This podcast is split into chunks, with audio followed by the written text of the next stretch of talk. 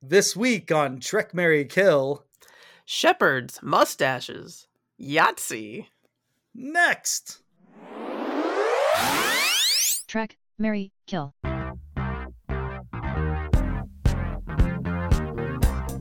Hi, I'm Bryan. And hi, I'm Kristen. Welcome to Trek Marry Kill, the first Star Trek podcast to be an arbiter of life for individual episodes. If you don't know what I'm talking about, that's a reference to what the shepherds in this episode will be reviewing call a comet that's on a collision course with the planet Persephone 3, an arbiter of life. Kristen, have you ever been an arbiter of life? Uh, I guess in a sense, I did have a baby once. Oh. So I mean, I guess, um, in that way, sure. Also, one time, I did save my family's, uh, not my family, sorry, a friend's family's house from possibly being engulfed in flames and them dying inside. So maybe in that sense, yes. Now, had you set in motion the chain of events that threatened No, the house? but I Oh, certainly okay. could have just walked away. And then you remember that one time they were nice to you, and you were like, Yeah, "I'll, right. I'll spare them." This I was mean, I- like 20 years ago, but my friend still says, "Hey, that was really chill of you for." Thanks for saving my family, man. Yeah. yeah, I, I, found a smoldering fire in a bush, and I was like, "Hey," I was just gonna, I was going over to their house just to drop something off on like the doorstep or something because it was late. But then I'm like, "Oh, there's like a smoldering fire." It looks like, and then And it wasn't the bush was not speaking to you. Yeah, and I rang the doorbell, and his dad was like, "Oh my god!" Uh, did what caused it? Just like someone I think it's discarded just like a cigarette, or cigarette, something? yeah, Uh, cigarettes. The you know the, the that old standby. Yeah, cigarettes, terrible. Just, just Mhm. terrible. Sorry to all the smokers out there. Yeah. Figure it out. Get over it. Yeah, Um, start vaping or something. That's right. This week, we're kicking off a run of episodes that will take us all the way through the 10 episode first season of Star Trek Strange New Worlds. Uh, our very first Trek Marry Kill was the pilot episode of this show called Strange New Worlds. That was the name of the episode. Months later, we're finally catching up, Kristen. We're going back. Yeah. Episode two, episode two uh, Children of the Comet, which premiered on Paramount Plus May 12th, 2022. Remember 2022? Anyway, it was written by No. uh, trying to put it in the rearview mirror. It was written by series co-showrunner Henry Alonso Myers and Sarah Tarkoff, directed by Maja Vrvilo. And uh, it's basically the Enterprise is observing a comet. Hold on, let me start over.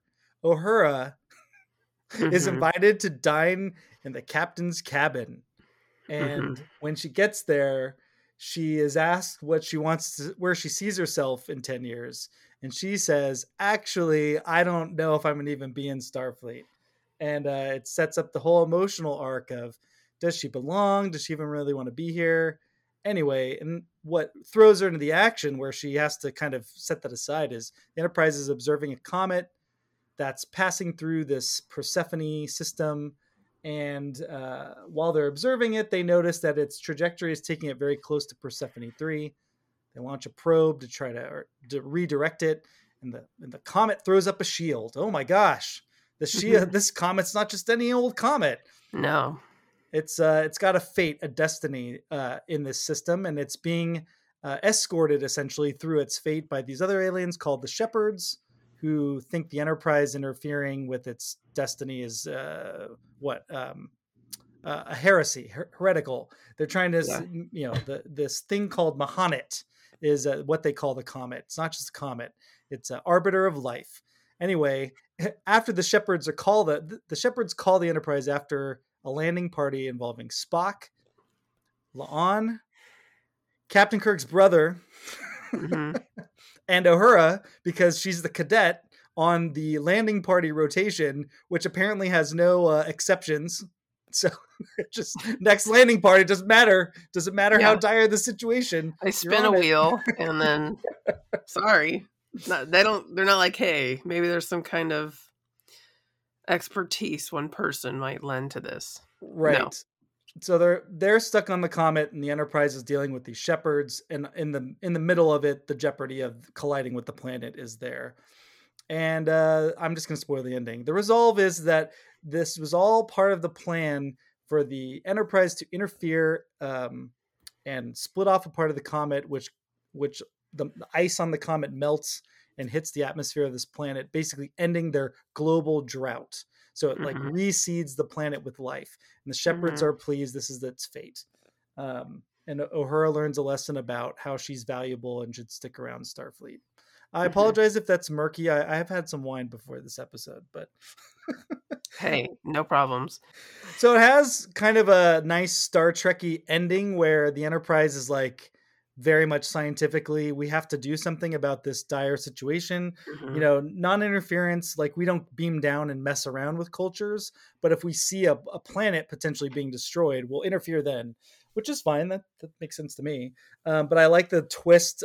It's not really a twist because it could still could have gone either way, but just the idea that like these shepherds are like whatever will be will be it's not our place to interfere but we want to make sure no one interferes with M'hanit and Mhm. um and uh that was kind of neat i kind of thought that the enterprise it winds up winds up working completely against them but it still winds up working out for everybody just that lesson of like you you can't you can't know everything right you can't control the future was Mhm. kind of there. And then the other part of it was Uhura, the character in the original series, because it's Nichelle Nichols, she sings and like that's part of her character. It's very briefly shown in the original series. And here they decided to make it front and center to the point where her humming unlocks the series of events that gets us. so we have a scene where Uhura and Spock are singing in this cavern around this golden egg, which is ridiculous visual, but it was still kind of a nice moment. I could see in the original series Spock being forced to sing and just doing Mhm. it. It it would make sense to me.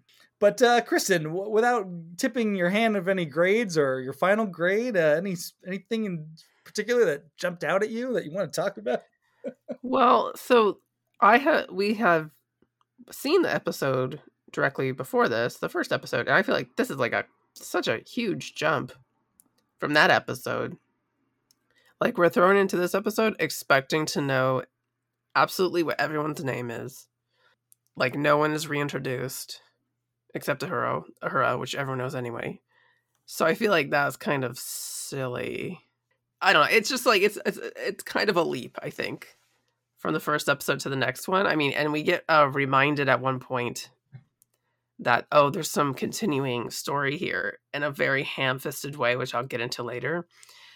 But yeah, I thought it was. I don't know. It's it's a tough second episode. Like, I wonder if they meant this to be the second episode.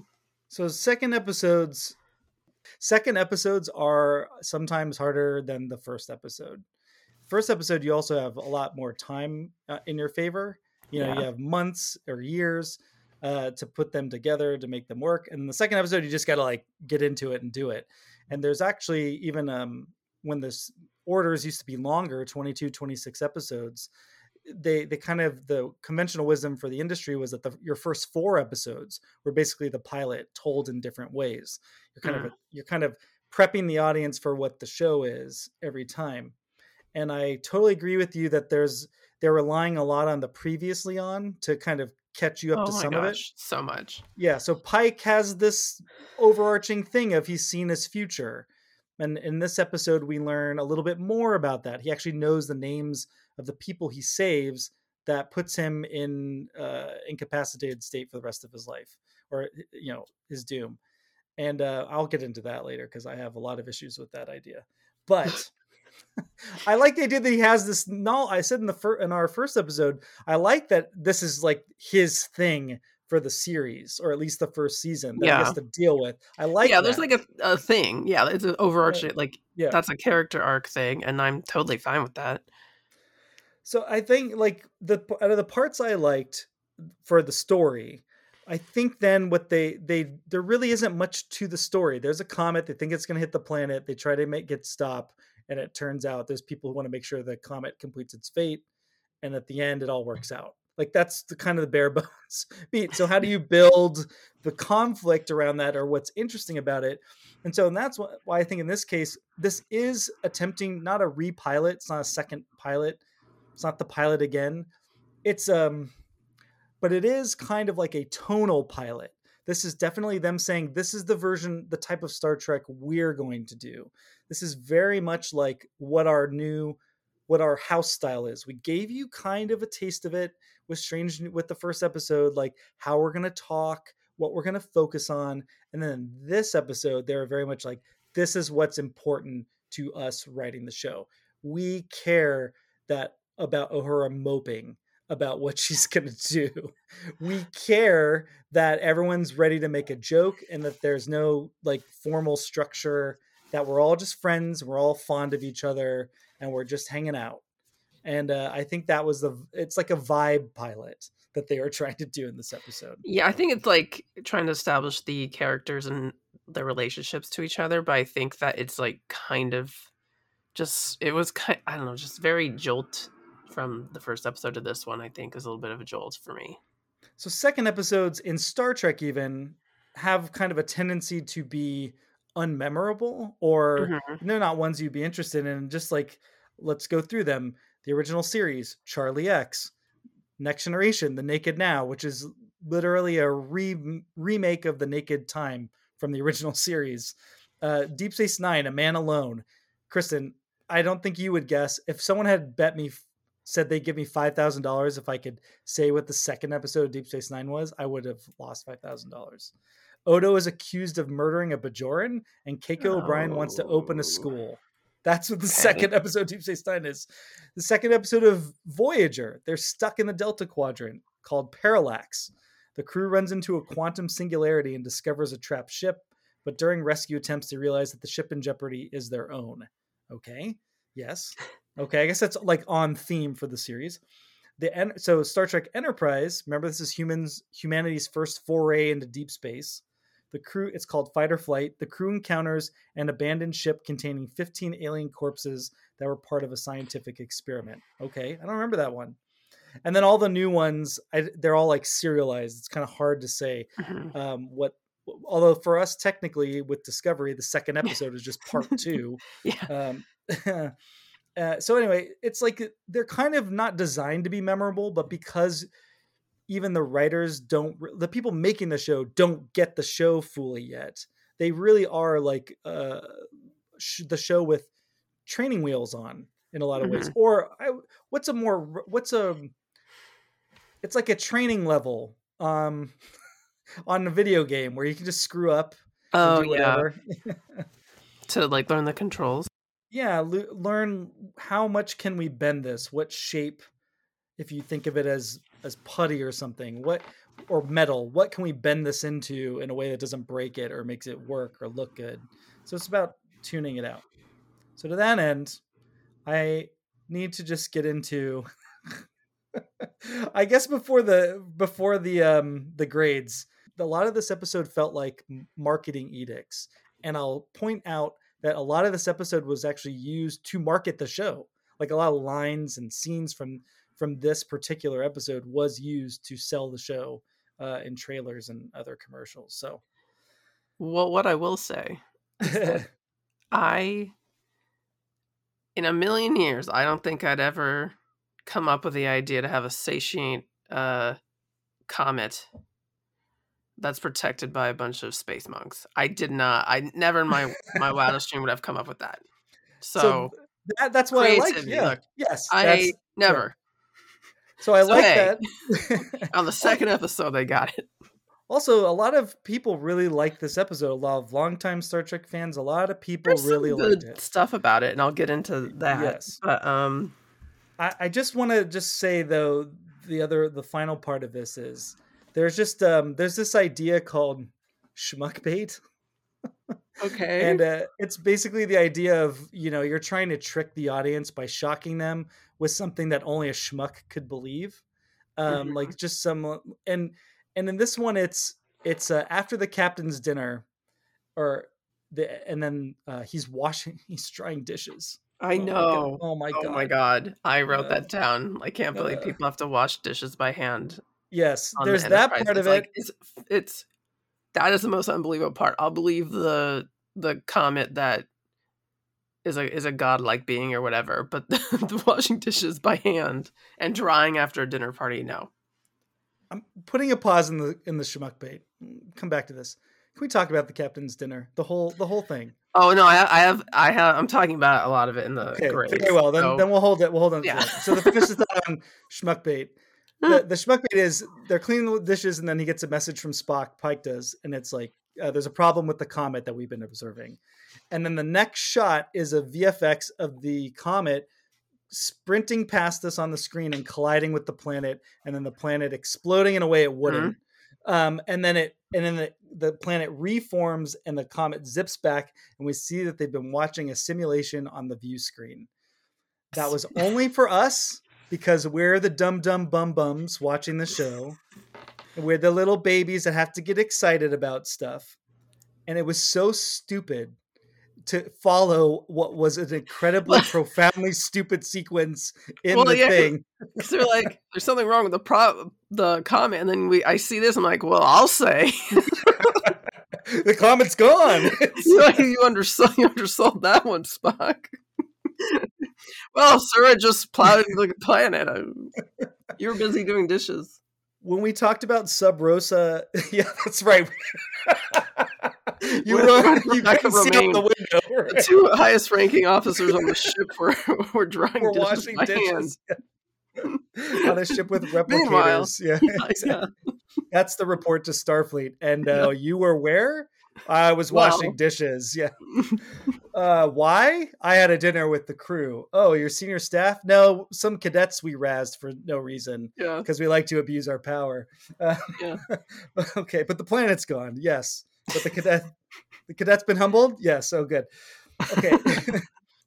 so just so stupid the schmuck bait, and I that's why I'm like I feel like it's hard for me to figure out the reasoning for that because it seems to me the most logical situation would have been to like start the show with we are making preparations to alter the trajectory of this comet which is on a collision course with Persephone 3 and while we make the preparations I'm going to this dinner or whatever. And then the conclusion of that is not a call to the bridge for urgency but everyone's had their dinner and now they're going to go watch them move the comet.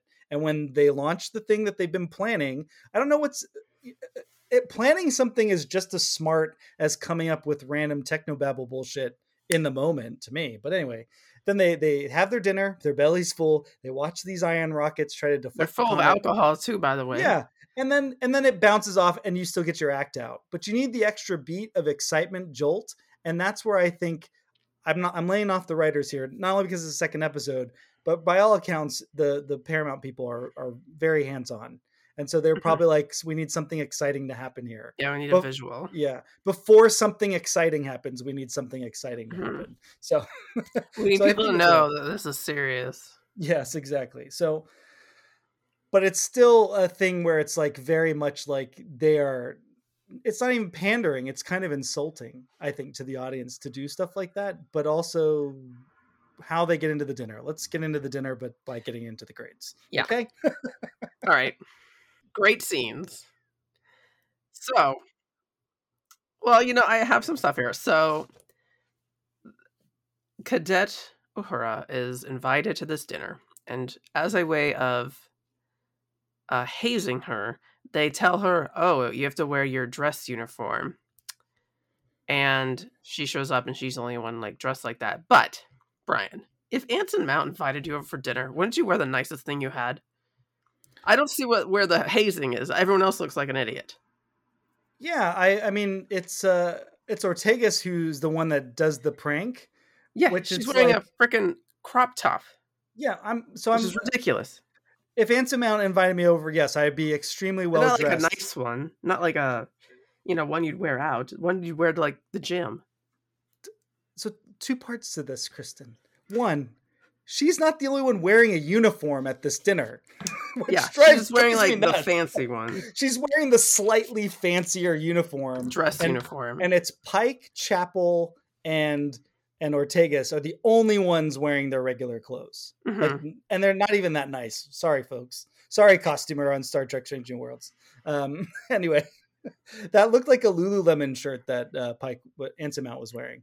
Anyway, Mm, then the other Yeah. part of it is Ortegas, Lieutenant Ortegas hazing a cadet seems just like it, it. It serves to undermine that character. I think. Like, why would you take the time to do that? Like, is it fun? I guess. All right, but yeah, it just yeah. it felt flat to me. It just felt like this is what friends do to each other to razz each other. Oh, the new guy. But it's like, well, a lieutenant and a cadet it's not like they're on the same level anyway. One time, I showed up to a party in a Halloween costume, and I told everyone that the host told me it was a costume party, and so everyone just thought he was an asshole all night. Was that the truth? No, I, I just did Oh. it to make him look like an asshole. so I wore a witch costume the whole night. It wasn't October, but it was like early October. Was this before or after you saved their house from burning down? Different person. Yeah. Same night. Funny. Hmm. Oh, no, interesting. thing. Something was in the Yeah. air. Um. Okay. So so that you like that beat? No, I'm just saying, like, if you're going to play a prank on someone, okay. maybe think it out a little bit more than I'll just make them dress up a little slightly nicer than some Okay, other people. So this you is the say it's a theme or something. So this is the first go with it. I like that idea better. So this is the first just wave your hand, go with it that they're asking of us. Just go with it. That that a lieutenant would haze a cadet. Who cares? Okay, fine. I'm just marking that down. That's the first. Or say like you have to bring a very specific dish that's really difficult or like really annoying or fussy to make or something. I like and that. then then then you're Yeah. like, oh, haha, joke. yeah. Any other great scenes? I have no great scenes. Oh, okay, yes. Um, so, um, I did put the hand washing the dishes part, although not a great scene, but something I wanted to mention. Um, does diverting the comet is that against the prime directive in your opinion? No, I don't think it is. That, that's what I was saying. Like I think Because they're doing it, they would be doing it in space, and they don't have to like go. Okay, unlike I mean, in Discovery when they like go to the planet to like fix their well or something. right. And so to me, it's kind of like, yeah. That to me, that seems like a the clear crop- violation. A crop um circle. Right. Or if it's like a Voyager situation where they accidentally caused the thing that was going to happen, I could see fixing that, like going down and fixing the well. You know, like that could be a thing. But yeah, generally speaking, I think even they are like, yes, we're scientists and it's observing, but it's Mhm. within our power to do something about it. Why wouldn't we? Is Yeah. that's I think that's fine. I, what I do think is it must have introduced a whole new line of philosophy in um, you know human culture of like you basically do have the power of God in some in in this new way, and uh, what are the implications of that? What does that mean? That kind of stuff. And I'm sure scientists get to study like what was the trajectory of this civilization at when they're due to meet their doom. Did did this event um is this a you know it's like a lot of people getting into moral quandaries. Well we saved this comet and then a thousand years later they're now this terrible race that like you know has Yeah, wa- but you know what i mean? Like mhm. that would be an interesting episode or, or idea to get into. Like discovery is taking place in the year 3000 it might be interesting for them to go back and look at like persephone 3 or other things and say like because the federation saved them at some point what happened with that they became a bunch of space Nazis or something. yeah exactly i bet that, that's I mean, that's they seem like- really far from getting warp technology, though. Yeah, so that's an interesting part of this episode that I didn't mention is that we do get a couple of cutaways down on the planet of like a real uh, of a few Yeah, and it doesn't the look like they have any Yeah. kind of like telescopes to even know that the comet is going to hit them or any or any like technology. I Spock they're-. So I guess okay. Yeah, they're very very unadvanced, very far down the develop, developmental chain. And also it's it's just whatever they could afford to put together, like the number of people in the makeup and the the Mhm. village props. I And thought I the, the wardrobe for the villagers is, was actually interesting. I also thought the makeup was great. Yeah, and um and i like the scope like even involving that but to me it's one of those things where it's just enough to go this could have been more like Mhm.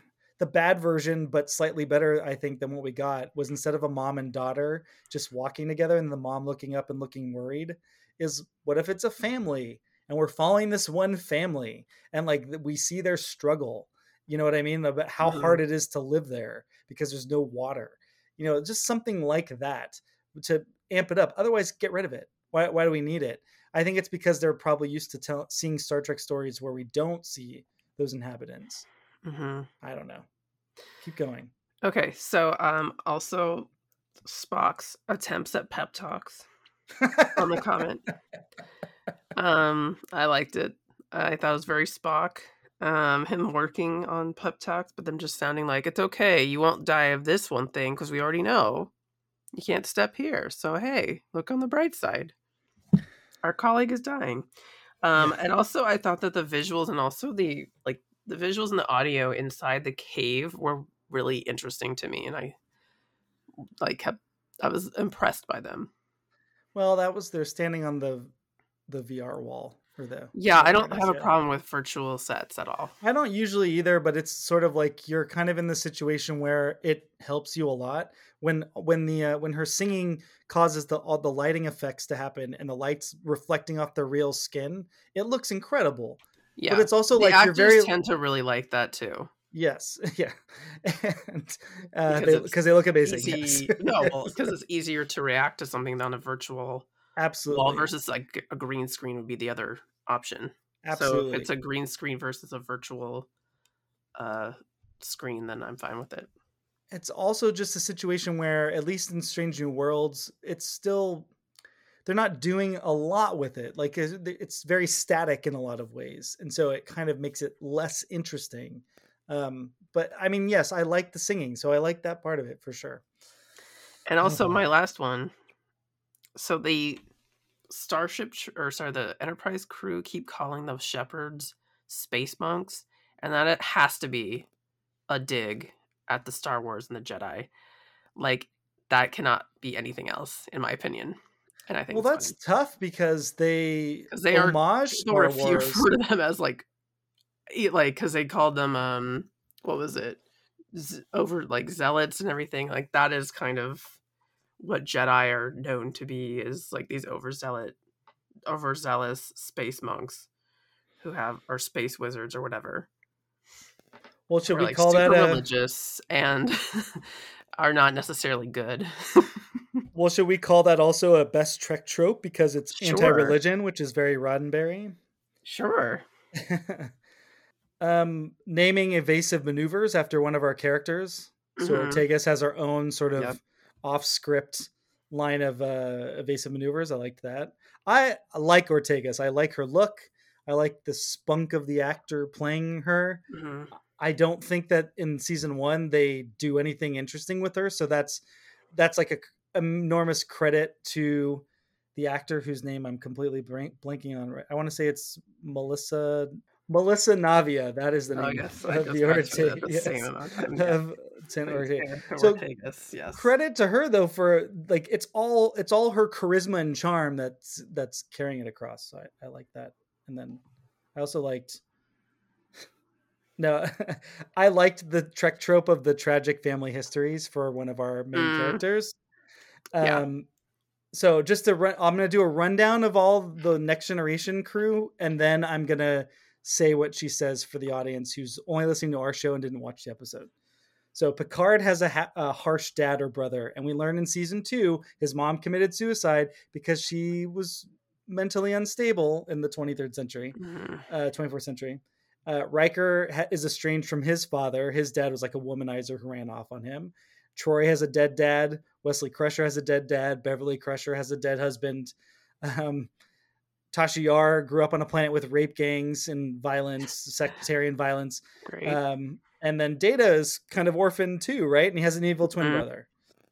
Uh, so Uhura explains that both of her parents died in a shuttle accident. Her brother too. and they, they, adds the they- brother on. Yeah, she kind of adds the brother on as a afterthought. I wonder if the full line that they had to cut My for time. whole family. Yeah, the whole they cut for time. My aunt and uncle were piloting the shuttle. It crashed into my grandmother's house, where she and my grandfather and all my cousins Well, were she waiting was for raised them. by her, one of her grandmothers, so maybe the other one perished. the other one, well. yeah. it was just such a sad sob story. By, by the way, the second episode of Strange New Worlds in a row, where someone just decides to keep has on on on the spot their tragic family backstory. It was Mhm. La'an in the previous episode. It's Uhura in this one. Um, I think in the next one we get someone else's as well. That'll that'll be fun. I've okay, so I've been in my current job for like seven years. I don't know any tragic backstory of any of my coworkers. also, if someone at at dinner where you were invited by the boss to their condo, which is basically what happens, and um, Yeah. And he's like, "Hey, where do you see yourself in ten years?" And she's like, "Actually, I just took a spot from people who really wanted to be here because I didn't know what I wanted to do." It's just Oh. it's just jarring. Can we talk about when he's like, "Where do you see yourself in 10? And then he realizes that he's not going to be around, and he's basically like literally like, uh, yes, right. ten years." Yeah, Like, like he was hit with, with a bus. Like, it is so over the head, and I, I put that actually in um worst, but um we're mentioning it now. But yes, the uh the gulp. okay, li- listeners, we're breaking up this this dinner scene quite a lot and all these little things. But I swear to you, if you want the full thing, we'll get to it. If it's not done by, the, we'll talk about the whole dinner. That dinner is absolutely wild. It made me think a lot of things. Um, okay, do you have any other Trek tropes? Best Trek tropes? Okay, yes. Um, Uhura is doing the homework again, so she speaks thirty-seven languages. I also like that lin- linguistics and anthropology kind of come into it, although it turns out not really.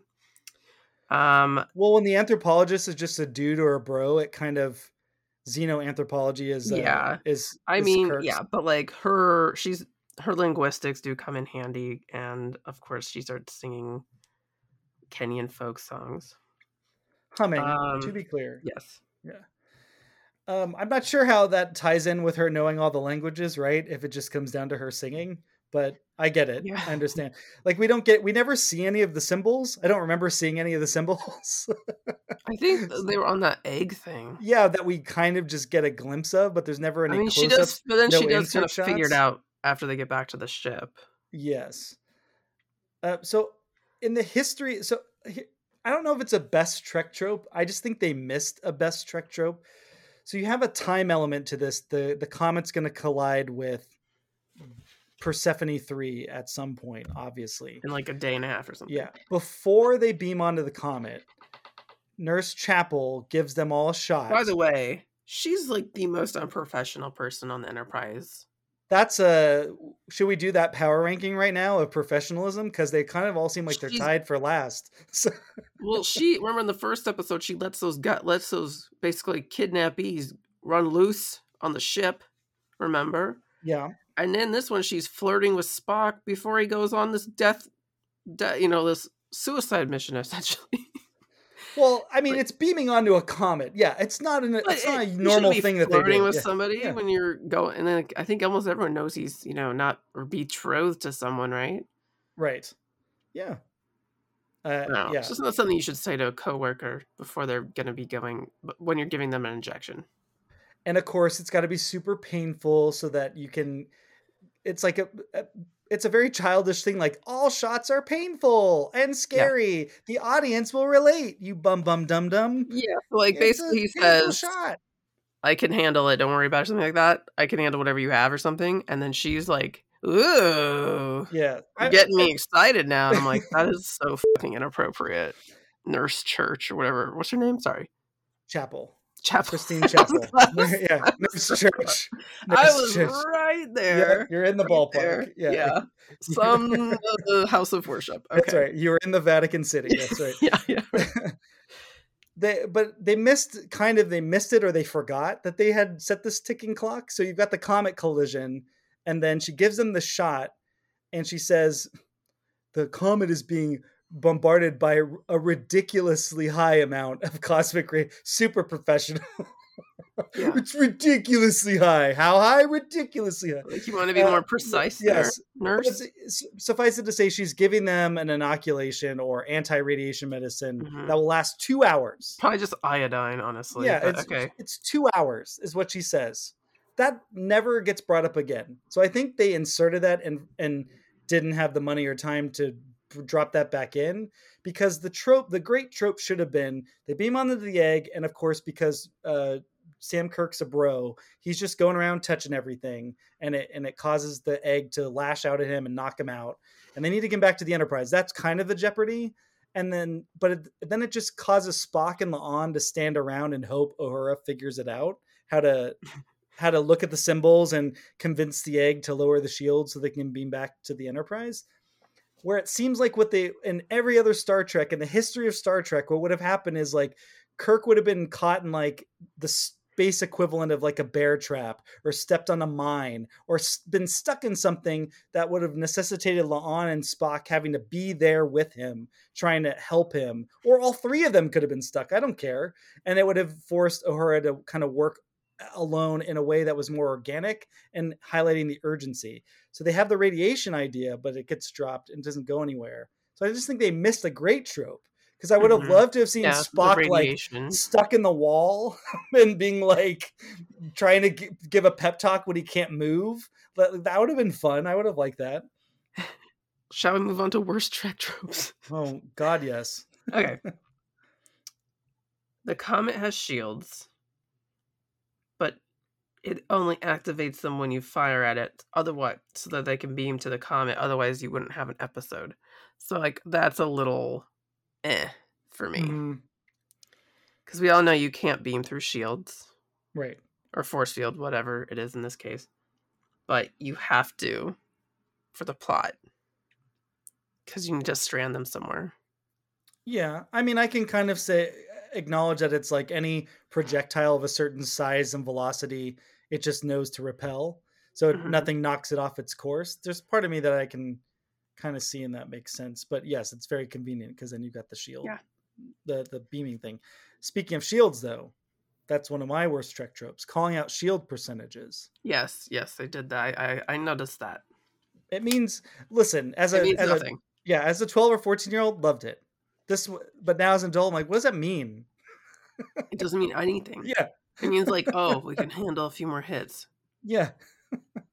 yeah, 70 is less than 100. I understand that. But if one hit or one barrage takes out 30% of your shields, you're not lasting in that fight very long. Yeah. So why why put yourself in that position where it, I think it's kind of scarier not knowing as the audience member like, well, how much time do they have?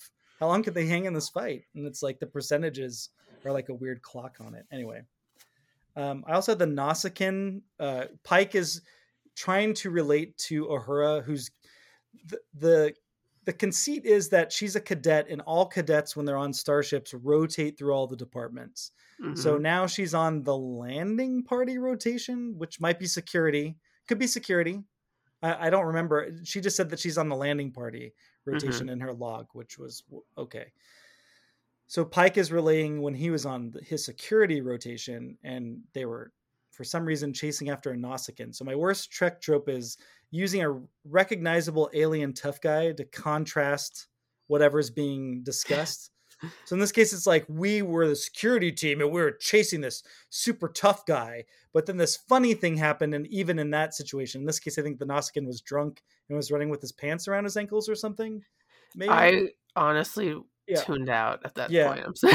I don't. Remember. there. So the, I don't remember yeah. the fake anecdote that had nothing, the- no yes. considerate, nothing to do with something else. Yes, I, I'm going to hold it. We're so close to the most of its time quality, so I'm just going to hold that dinner scene, man. God, God damn it. Yeah. Any other worst Trek tropes? No, I think else Oh, is in a different oh. category. I think. just for mine for like the Nausicaan being the guy, it's like why couldn't he say like so we're chasing this guy? Like what does it matter if it's a Mhm. Nausicaan? Because it's oh it's a it's a science fiction show. It's just it's it was At least it like wasn't a Klingon. yeah that's true that's a good point. But also Nausicaan to be a nerd that's that belongs to the next generation. Oh, they haven't discovered I mean not ex- not exclusively, but it's sort of like if everything is everything at all times, then Um, what's the excuse me? yes sorry sorry to be pedantic, but uh, could there be just does is uh is Star Trek Encyclopedia accessible to all eras? Then what's the point of the eras? Um, anyway, most. Oh wait, am I saying it or? Most of its time quality.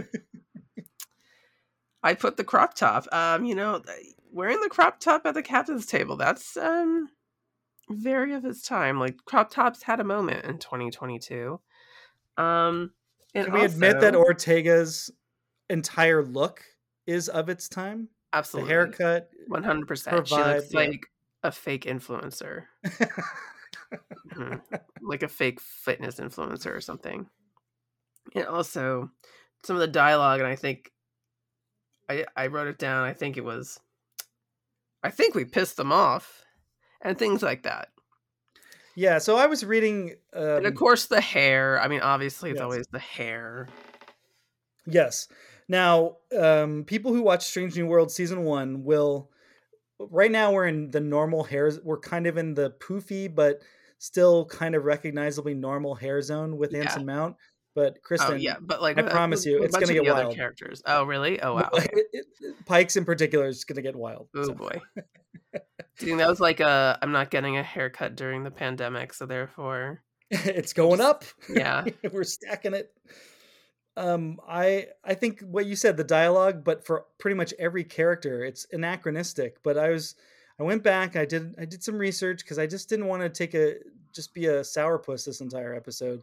And I just have to admit, like this is a thing that separates me, I guess, from most people. I don't like every character talking exactly the same as though they're on Twitter or they're just talking with their buddies uh, Mhm. in 2022. Uh, every character sounding exactly the same, having the same level or quip style. It's just it's annoying. Yeah, I think like Spock obviously doesn't have that, and also Uhura doesn't have that, but everyone else does. Everyone else also, is like, she- yeah, but her phrasing is sort of like maybe we don't touch things anymore. Uh, just as you know, the, yeah, it's not as as like noticeable, in my opinion.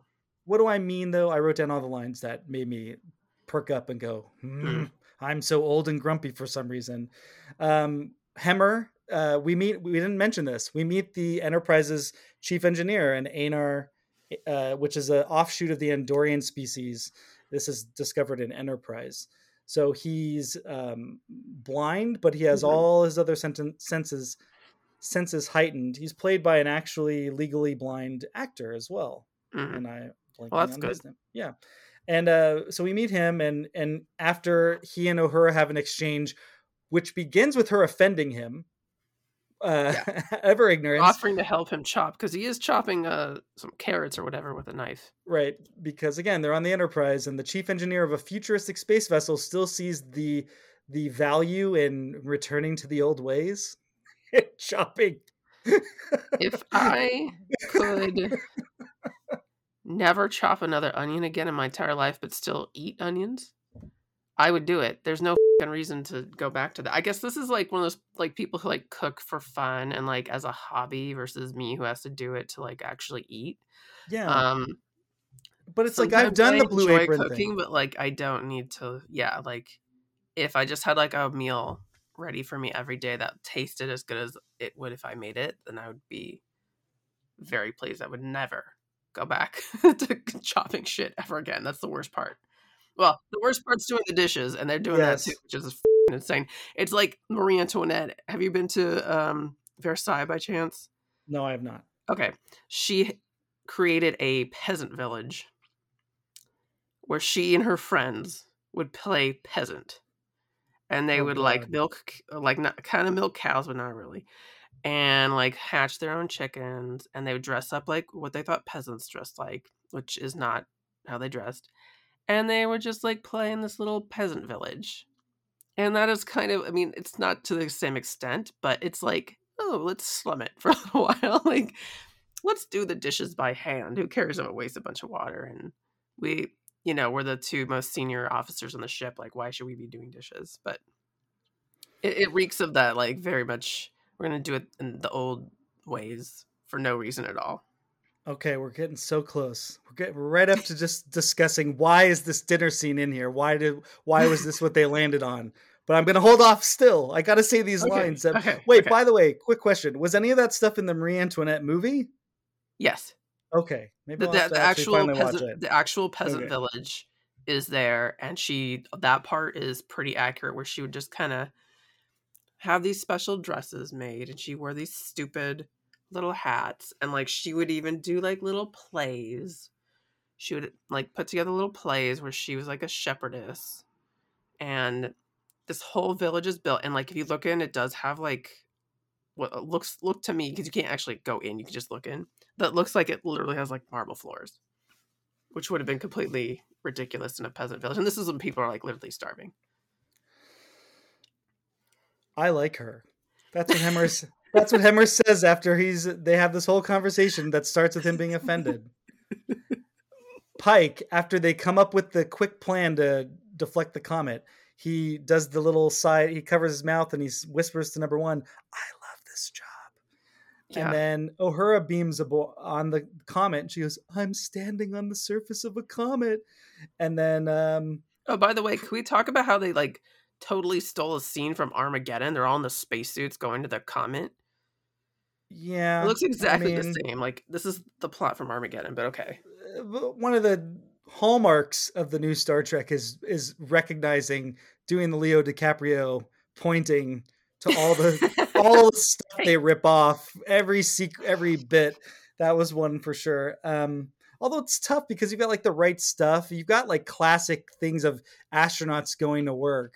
It's kind of hard. I see what you're saying. I, I'm that's like one of those where I'm like I'm less annoyed by, but I, I see your point anyway. It's Star Trek. Why do we need Yeah. the shots of beauty shots of astronauts going to work? That's what they do all the time. That's true too. That's their whole life. So after Uhura talked about how uh, her family all died in the shuttle accident, which collided into a guy who was two days away from retirement and whatever, whatever her sob story was. Um, but oh, she it then bleeds into. But my mom was in Starfleet when she was younger, and I thought, well, since everybody's dead, I guess I'll kind of try to honor them maybe and go to Starfleet. I don't know. I'm just so brilliant and smart. I guess I'm just here to be here, but I don't know if I want to be here for very long. Pike goes, That is an impressive and heartbreaking story, cadet. It's like, this is why I see it's of its time quality. I'm like, no person would say that, but no. a TV show written today, they would say that. Um, I already said Uhura's maybe we don't touch anything else, just a suggestion. I think Pike also says, I like this plan. This is a good plan. Very Yeah, reminiscent of, I love this plan. Yeah. Very reminiscent of Ghostbusters. Like I believe there's literally that same line. Although I guess this would have come out first, but that would have probably been in production. Well, when the quite shepherds some announce who they are, they say, "We are the shepherds." And Pike goes, "Really?" Uh, I have a big red flag anytime someone says "really." I- Mhm. If you hear anything in film or television where someone is saying "really,", Really? and they're trying to use it as like a punchline, it is the hallmark of someone who did not think of something better. It's like those BuzzFeed headlines where they're Yes, yes, yes. It's like, "So and so BuzzFeed. did such Oh and such God. because of course," and I I I hate that. Or, or like, and it's honestly too much. Like that's not a headline. You have unlocked the whole thing for me. this is the BuzzFeed generation getting their crack at writing Because television. Oh my god! Oh, it's like a weight just got lifted off my I used chest. to write headlines for my school newspaper, and it was the most fun part of the job because I I went more of the of the New York Post than, than uh because honestly it's too much um way. So then the shepherds say M'hanit is one of the arbiters of life, and then Pike says, "Okay." So it's on top of the lines.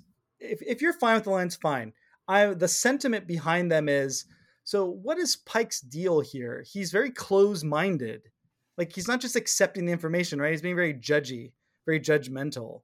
Uh, he can't believe that the universal translator translated their name as the shepherds because he can't believe it. But why? Why in that moment they're shepherding the comet? He doesn't know what their intentions are. Um, and then when they say it's one of the arbiters of life, he's not curious. Okay, in the modern parlance, is like you're just listening to someone speak and you're acknowledging that you've heard them speak and you're waiting to talk next. That is how in 2022 someone says something that's very specific and you just say okay. That means you're not engaging with them. I'm sorry, it's just not. And human in drama, in, let alone human nature, it just stops everything dead. So you are not. It's not a dialogue. It's just, um, yeah. It's it's BuzzFeed article writing. Good God, thanks, Kristen. Yeah. Got a head happy Not and not even articles, just a list of something or like a bunch of tweets. maybe don't take your foot off the gas on that one. I think that was when uh, Uhura's getting the pep talk from Spock. Yeah. All those lines bummed me out. I'm just pointing out the, but that's all because it's being written in 2022 with the emphasis of we have to write this for modern audiences. We need to ditch the yoke of classic Well, writing. Do you think it's fine if it actually succeeds in making Star Trek more accessible to younger generations? So this is why I'm glad you are my co-host, Kristen, because you are a person in the world, and I'm a sick Star Trek freak. And Yeah. I swear to everything, I am not clutching a Bible of Old Testament that I think things need to strictly adhere to. I am looking at this from the perspective of why is it constructed this way and what purpose does it serve? To your point, if this draws in people, what does it matter? That's fine, but what are they selling once you've got them in the door? Well, and- I mean, they probably are interested in seeing the other series, right? Isn't that the whole point? Well, if you're sitting around for an hour because you got in because it's like, I like when people say really, then what are you offering them? I mean, I, I, it doesn't bum me out certainly, and it doesn't bother me the way it does you. I think that like certain things of like take your foot off the gas of that of that one, like that is would have been such a antiquated way of saying anything, like any kind of railroad slang today. I mean, that's what it would probably be like, but we actually have trains still. Like they don't really have cars, do they? I mean, not really. No, no. but maybe I don't know, maybe a throttle or whatever, whatever. But yeah, like stuff that, like trying to predict speech and parlance and even the cadence in which people would speak in the future, that far in the future, is, is difficult.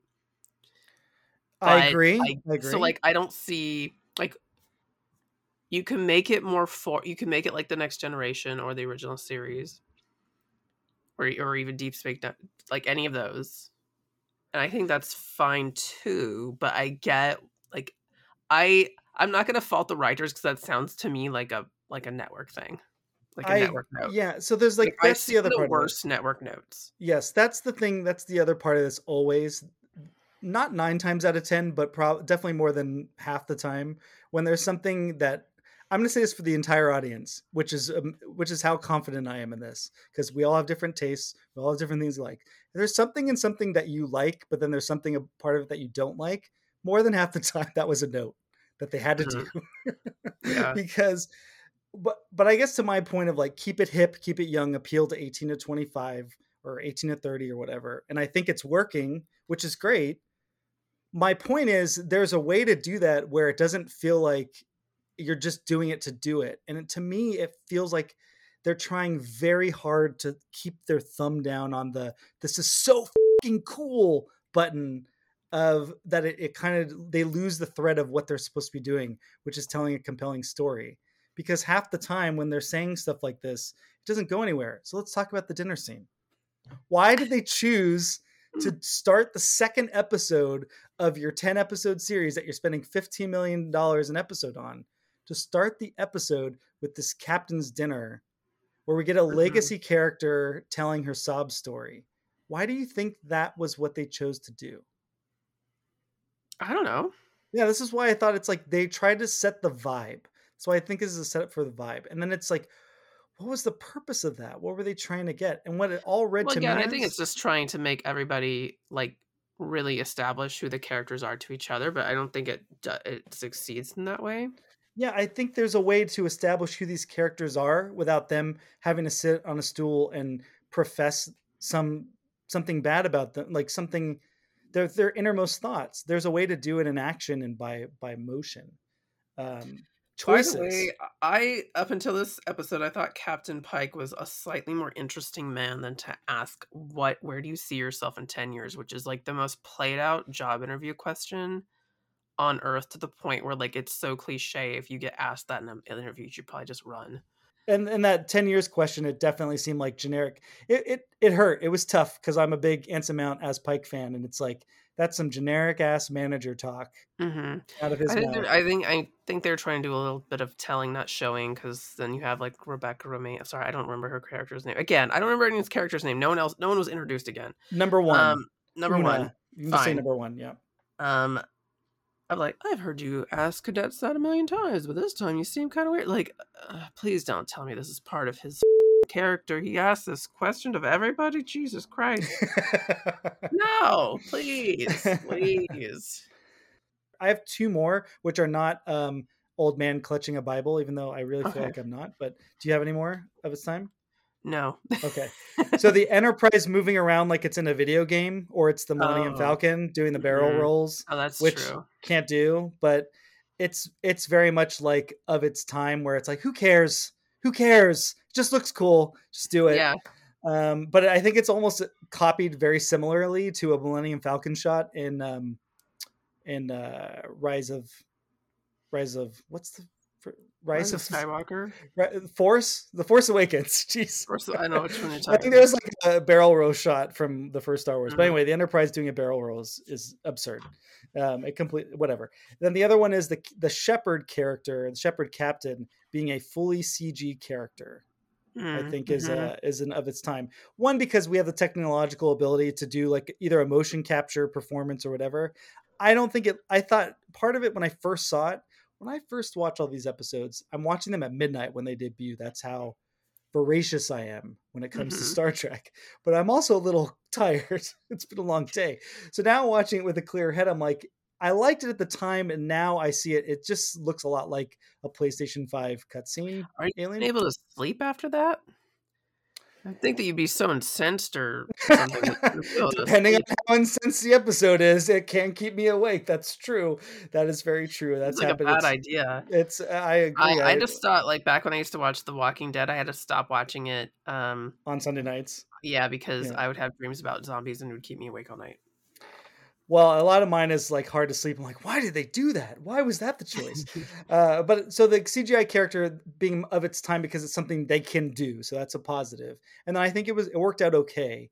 But I would have liked like with the aliens on the planet, I would have liked to see a little bit more. If you have the the intention of creating CGI situations like that, a thing we've seen on Star Trek a thousand times, right? Where there or you know, seven hundred times or so, where they're talking to an alien and we see the alien on the screen, but then because of budget, they can't like recreate a full bridge, right? So we can't see the other people on the bridge. They could in CGI, theoretically. They could have seen the whole ship in, interior there. I'm not sure it's something they do again in the first season, um, and maybe just because the story didn't dictate it. But it'll be interesting to see if they bring back this conception of talking to aliens on ships later. The line must be drawn here. Great lines. Um, so Captain Pike says, I'm starting to like the mustache. And Kirk says, You should try one yourself. Is this foreshadowing, Bryan? Does he get a mustache? No, he does not. Christ. Just the hair gets higher, gets Ugh, taller. Thank Christ. Okay. But he says this in the middle of a pretty serious conversation, so it's kind of out of place, but okay. Um, That's the show going out of its way to at every moment undercut every serious moment with a joke so that no one gets bored. yeah. So it's supposed to be appealing to 18 to 25 or 30 year olds, but it's written for like eight year olds. Because the question before the mustache was Hey, xenoanthropologist, have you ever seen a civilization established on a comet before or an asteroid? And he says, No, I haven't. And that's it. and then and then we get into the mustache talk. But I mean, you could if you were really interested as a sci- show, you know, thinly about science, you could be like, that doesn't mean no, I haven't, but that doesn't mean this wasn't like a part of a planet that got blown off and Yeah. the people survived and built a civilization or an alien race uh, established one here. It could mean a lot of things. We just don't know. But nope, mustache. So yeah. Um, and then Kirk says Yahtzee, and then um, Spock says, "Yes, I am familiar with Yahtzee, Lieutenant," in a very disdainful way. I'm sure all the 18 to 34 year olds watching are so intimately familiar with a game that I haven't played. The last time I played was probably with my grandmother 15 years ago. That's the tricky part, right? Because it's like, okay, they're clearly writing for a younger audience, but it's also being written by older people. So then it's like you get Yeah. these weird It's references. clearly written yeah. by like 50 Uh-huh. year olds. um, and then I think I already said this one, but um, was that your version of a pep talk? Yes, I have been working on them. and that is all for me. There was some other stuff about when bad things go bad, you can laugh at them or whatever. But um, So that's like a, a line that gets bookended um, mhm. at the beginning and then called back. Yeah. Okay. what about you, Bryan? None. Moving on. None. Wow. oh boy. Okay. I wrote down all the the lines I didn't like. That's Yeah.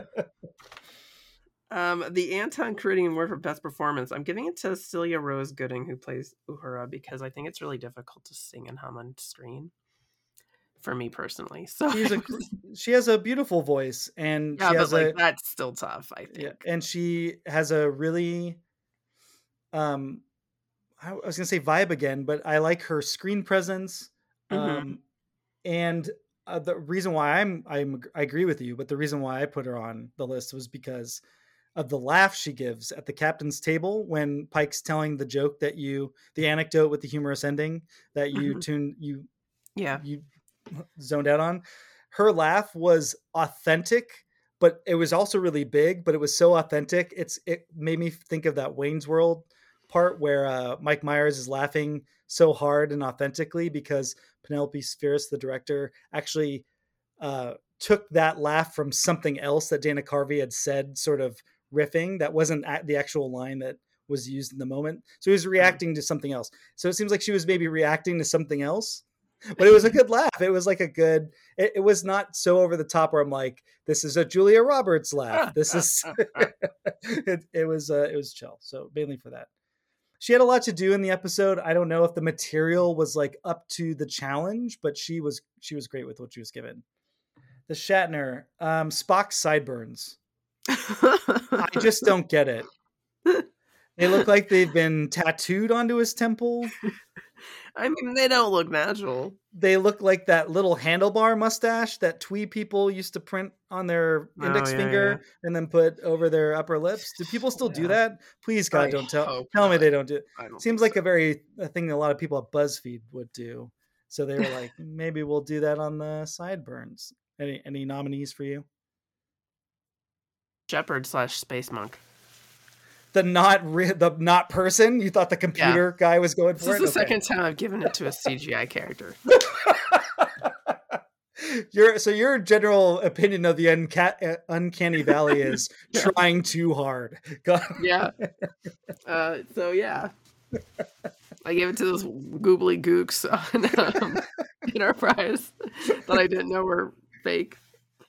What part of they te- of this are they? What part of this are they teaching at Starfleet Academy? Well, at least the evasive piloting maneuvers that Ortegas is named after herself, right? I would think. Yeah, I'm just gonna go with that because I don't have one. Or like, don't fuck with those shepherds. They're they're crazy. The space Yeah. monks. Yeah, I mean, to to me, this just throws in the whole idea of what does Starfleet Academy teach into question. this episode alone, it's like what the, a cadet almost has no business going on that landing party mission. Yeah, it's dangerous. I mean, another way of doing it was if this just was a purely observation mission of the asteroid, then they would have done enough research to say it's safe enough to take a landing party down there. Maybe we can risk her because we don't perceive any jeopardy, right? And then they go down like, there and something happens. That would make sense. Safer to send just one person at first and then be like, it's fine. I mean, listen, it's still a drama and they have to come up like it's safer to send a probe. Although that's where the, even before the shields snap up, it could get closer Mhm. uh, like recon or scanning of it. So Yeah. Hmm. maybe that's what they're teaching at Starfleet Academy. It's like you know what, maybe get closer, inspect it, try try a little more before you're sending human capital or living capital out there. Too sorry, I refuted people as capital. That's definitely the line. But before you Mhm. send the the the people that run your ship out there, how Yeah. would the predecessor show slash captain handle this? Um, so it's Star Trek Discovery, and Kristen, I know you're not deeply familiar with Discovery, Mhm. but do you want to hazard a guess, or or you no, you're want supposed to go first, so I'll do Oh. it after you. okay? So Star Trek Discovery, I think this would be exactly the same. I think Tilly would be Uhura, and for or because in this episode the solve is music, which we then lead into. Then there's a whole gobbledygook about I was able to use the notes to change them into math because all music is mm-hmm. math, and I was able to determine blah blah blah. Who gives a shit? And uh, like literally, I did not give a shit. But but in Star Trek Discovery, uh, Ensign Tilly literally was the character and the actor who was tasked with saying, this is the power of math, people. Come on. So Yeah. she would have turned music into math and and figured it out, but she would have had a lack of confidence, and that would have been Burnham on there on the rock with her instead of Spock. So it would have just been exactly the same. You just kind of control F, find replace the character names. I guess the Shepherd thing might have been a little bit different with Saru. It depends on who's the captain at the time of Discovery. Maybe if it's the new one, Burnham's the captain. She's probably doing the same thing, but I don't. Yeah. It, to me, it didn't strike me as being something that's outside of Discovery's wheelhouse. So No. I think I agree with you. My, with my limited experience of Discovery. But um if it is Captain Kirk though, he's definitely going on the asteroid. yeah, so great that you brought it up. It seems to me that the modern audiences and even the people working on the show, there's kind of like um people don't like Captain Kirk. They think he's a pig. Um, I think I've said this Mhm. before. And so everyone hates Kirk. I think a lot of that's tied into William Shatner. Most people under a certain age just think he's a pig and gross and whatever. Fine. That's totally fine, by the way. You can think whatever you want to think. I think what that leads into is just ignoring what the character is. So a lot of that is tied into what the next generation fixed, quote unquote. Why would the captain go on away missions? And I think over time, it's kind of the new Star Trek, it's kind of the retcon has been this was just a Kirk thing, that it was Kirk's decision to do this, but this was not policy. And to me, a way of flipping all that, so you're you're because if the goal is to diminish Kirk as much as possible, which I think that's what they're doing, for whatever reason, you know, and I think it's fine if you want to do that. Here's the way to do that that makes perfect sense, and they're just letting it hang there. If Captain Pike knows exactly what's going to happen to him, then there's no fear in any of these episodes. So why isn't Mhm. he going on all these missions? Because he knows he's not going to die in them. Oh, And then- true. And so then it would set the precedent for the Enterprise captain. So when Kirk takes over, he's not coming up with something on his Mm. own. He's honoring Captain Pike. So doesn't isn't that an idea that like fits the generational divide over Kirk that he's a piece of shit? Yeah. And, and it- but it also ties into your your Pike story about he knows his fate. So why wouldn't he take more risks for himself? So it just the whole thing with Pike is weird. He knows all the people who are going to be hurt in this accident or that he saves from this accident. And so it, rather than accept his fate, he's going to try to prevent them from being there at all to be in the accident. I think it dilutes the whole thing. It's a weird idea.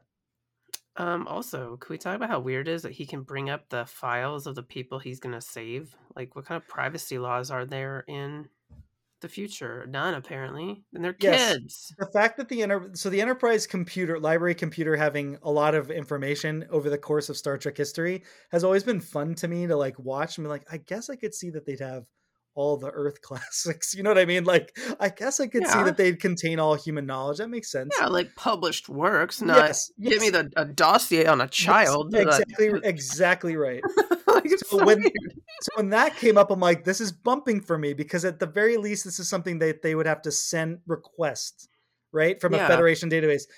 And so the episode ends with pike looking at these names of these kids these cadets that he's going to save in the future which we'll find out is for a selfish goal of preventing his destiny right which is Mhm. stupid it's very modern but here the episode begins with Uhura giving a log entry and talking about her experiences. And so the episode is kind of presumptively about Uhura and it doesn't Yeah. end with her. So Yeah. wouldn't have a logical thing to have been of Kirk or Pike calling Uhura on the bridge saying, uh, can you set me up with access to the Federation database and get me a list? I need all the information, all the citizen information with these names. You and I'll use my and then he'll use his access code when he gets it. But you know what I mean? Like, and then he ha- and then the episode essentially hands it off to her, and she gets the final grace note, where it's Mhm. like there's that darkness, but then we hand it off to her, and she's just happy to be there now. And it's Yeah. just weird that they did it that way. Ugh, Trek, marry or kill. Uh, okay. Um, I don't hate this episode as much as you do, so I don't know. I'm I'm having a hard time. Um, I think I know what you're gonna say though. No, I'm fighting it so hard. Okay. Uh, because I I had when I watched it, I thought, uh, whatever. And I like the two things I said I liked at the beginning. I really like for what you said. You would have, who would have thought of Space monks protesting a comet. It's never in a million goddamn years. So I, you know, I'll give it a soft Trek because I found it. I mean, it's not something that's been done before on Star Trek, as far as I can. I mean, we've had um comets, we've had weird uh religious culty aliens, but we, we never put them together before, have we? A No. comet that has the power to grant life or death to anything to civilizations throughout the universe. Interesting. So And I'll the- go for it. And the way it's written, there's an implication that there are other M'hanits. Yeah, and that it's it's no it's all knowing, and it knew Spock was going to do what he was going to do, and that's wild. So originally, I was going to give this a soft kill, like not a Mm. guillotining or uh, death by firing Like a squad, like a lethal injection. or just like sitting in the garage with carbon monoxide. I don't know, uh, or uh, like a Sounds like that. fentanyl, a fentanyl OD or something. I don't know.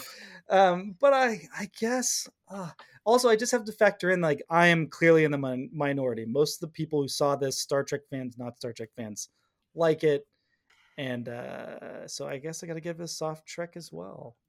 Which is a bummer because there's a lot wrong with this episode. Just not to be con- contrary. I, I mean, I'm like, what am I fighting against? It. I got the. I liked the last. I liked the solve. That's good. Did the it- visuals did were the- good. Did the dialogue really bum you out though? It really Or bummed just me out. think It really It's- bummed you out. Like I don't you know. were sad about it, and not just like, oh, this could have been better. It bummed. Yeah, it, it was. It's like that. I guess is bummed out Or like a super. Well, like you know, I don't. I don't like feeling the hand of the people making it, and I. and Mm. at least I feel it very much like we're trying so hard to be cool. We're trying so hard to make this Star Trek different. And so that's why I said, like, you have to, first couple of episodes, you're trying to figure out what it is. And it definitely does calm down as the season goes on. So there is that. So I think that's why it's like, it's a second episode. How hard do I need to be on it? Yeah. Um, and it's, so that that's it. I mean, My- if you compare it to the other episodes we've, or have you only killed one episode so far? Um, We've done at least two. maybe. so Two- I've uh, done two. That's right. We're still uh well, we're past our Voyager poll. The results we're recording this before we know the results of the poll, so that could Oh, be a kill. Um Tsunkatse for Voyager was also a kill. Um I feel like there was maybe one more, but we killed the next generation pilot, so there's Yeah, that. it's not as bad as that. No, it's not. So that's a, that that's was a like a real. Yeah. oh, that was a hard kill. That was Well, a that's was, yeah. Well, that's what I was gonna say. This was gonna be a soft that was kill. I was firing give it to firing them. squad. Um, I, instead, it's a it's a soft trek, a very very lightly soft trek. Uh, but now I You're have gonna be bummed out afterwards. no, I think people will be fine with it. Most people are fine. A- Again, it's just to me, it feels like um, I can see the I can see the magician working, and it's it's not that pleasurable to me. So it- I- it's still it's still pizza, I guess. Is yes, I see, say. that's it. That's it's still it's still Star Trek, and I recognized enough of Star Trek in it that it Mhm. was there. Okay, so Kristen, special bonus question for you. okay. Who are the children of the comet? Um, you know, um, I guess we're all the children of the comet, possibly. The people writing the show are are incredibly smart and they also are experienced and they know they know what they're doing in terms of making television. We the audience I think are the children of the comet. M'hanit now I'm getting my conspiracy cap in. M M apostrophe H A N I T. Well, three of those letters share the initials of Henry Alonzo Myers, the writer of the episode. Ah. And if you think about it as the comet, or the comet being, um, I don't know, the show, and the shepherds being the people shepherding the show through, and the people on the original Enterprise freaking out about it, is the message not? Why don't you, viewer, have some trust in us, and we'll get us to where we're going to go, and you can be happy with it at the end. Hmm. Uh, is there a possibility of a meta commentary here? I think so. Possibly, but I, I, I'm, I don't know enough about the workings of the show behind the scenes to be able to endorse that or not. I am too ignorant of the workings, so I cannot agree or disagree. That's fine. I'll take I'm your just word for it. I'll you did say for it though. it's the audience, so I'm like, okay, so you have some some tingling sensation of maybe yes, I think it's like it, it's supposed to be everyone. Okay. If you Including have been enjoying our show, including this one, And why uh, wouldn't you? yes, listen, uh, go find us on Apple Podcasts, give us a five star rating, write us a review. Um, you can always at us on social media at Trek Marry K Pod on Twitter and Instagram. Check us out on TrekMarryKillPod.com. That's all of our standings. You can see by show uh, Treks, Marys, and Kills. Uh, until next week, TMK out. Bye.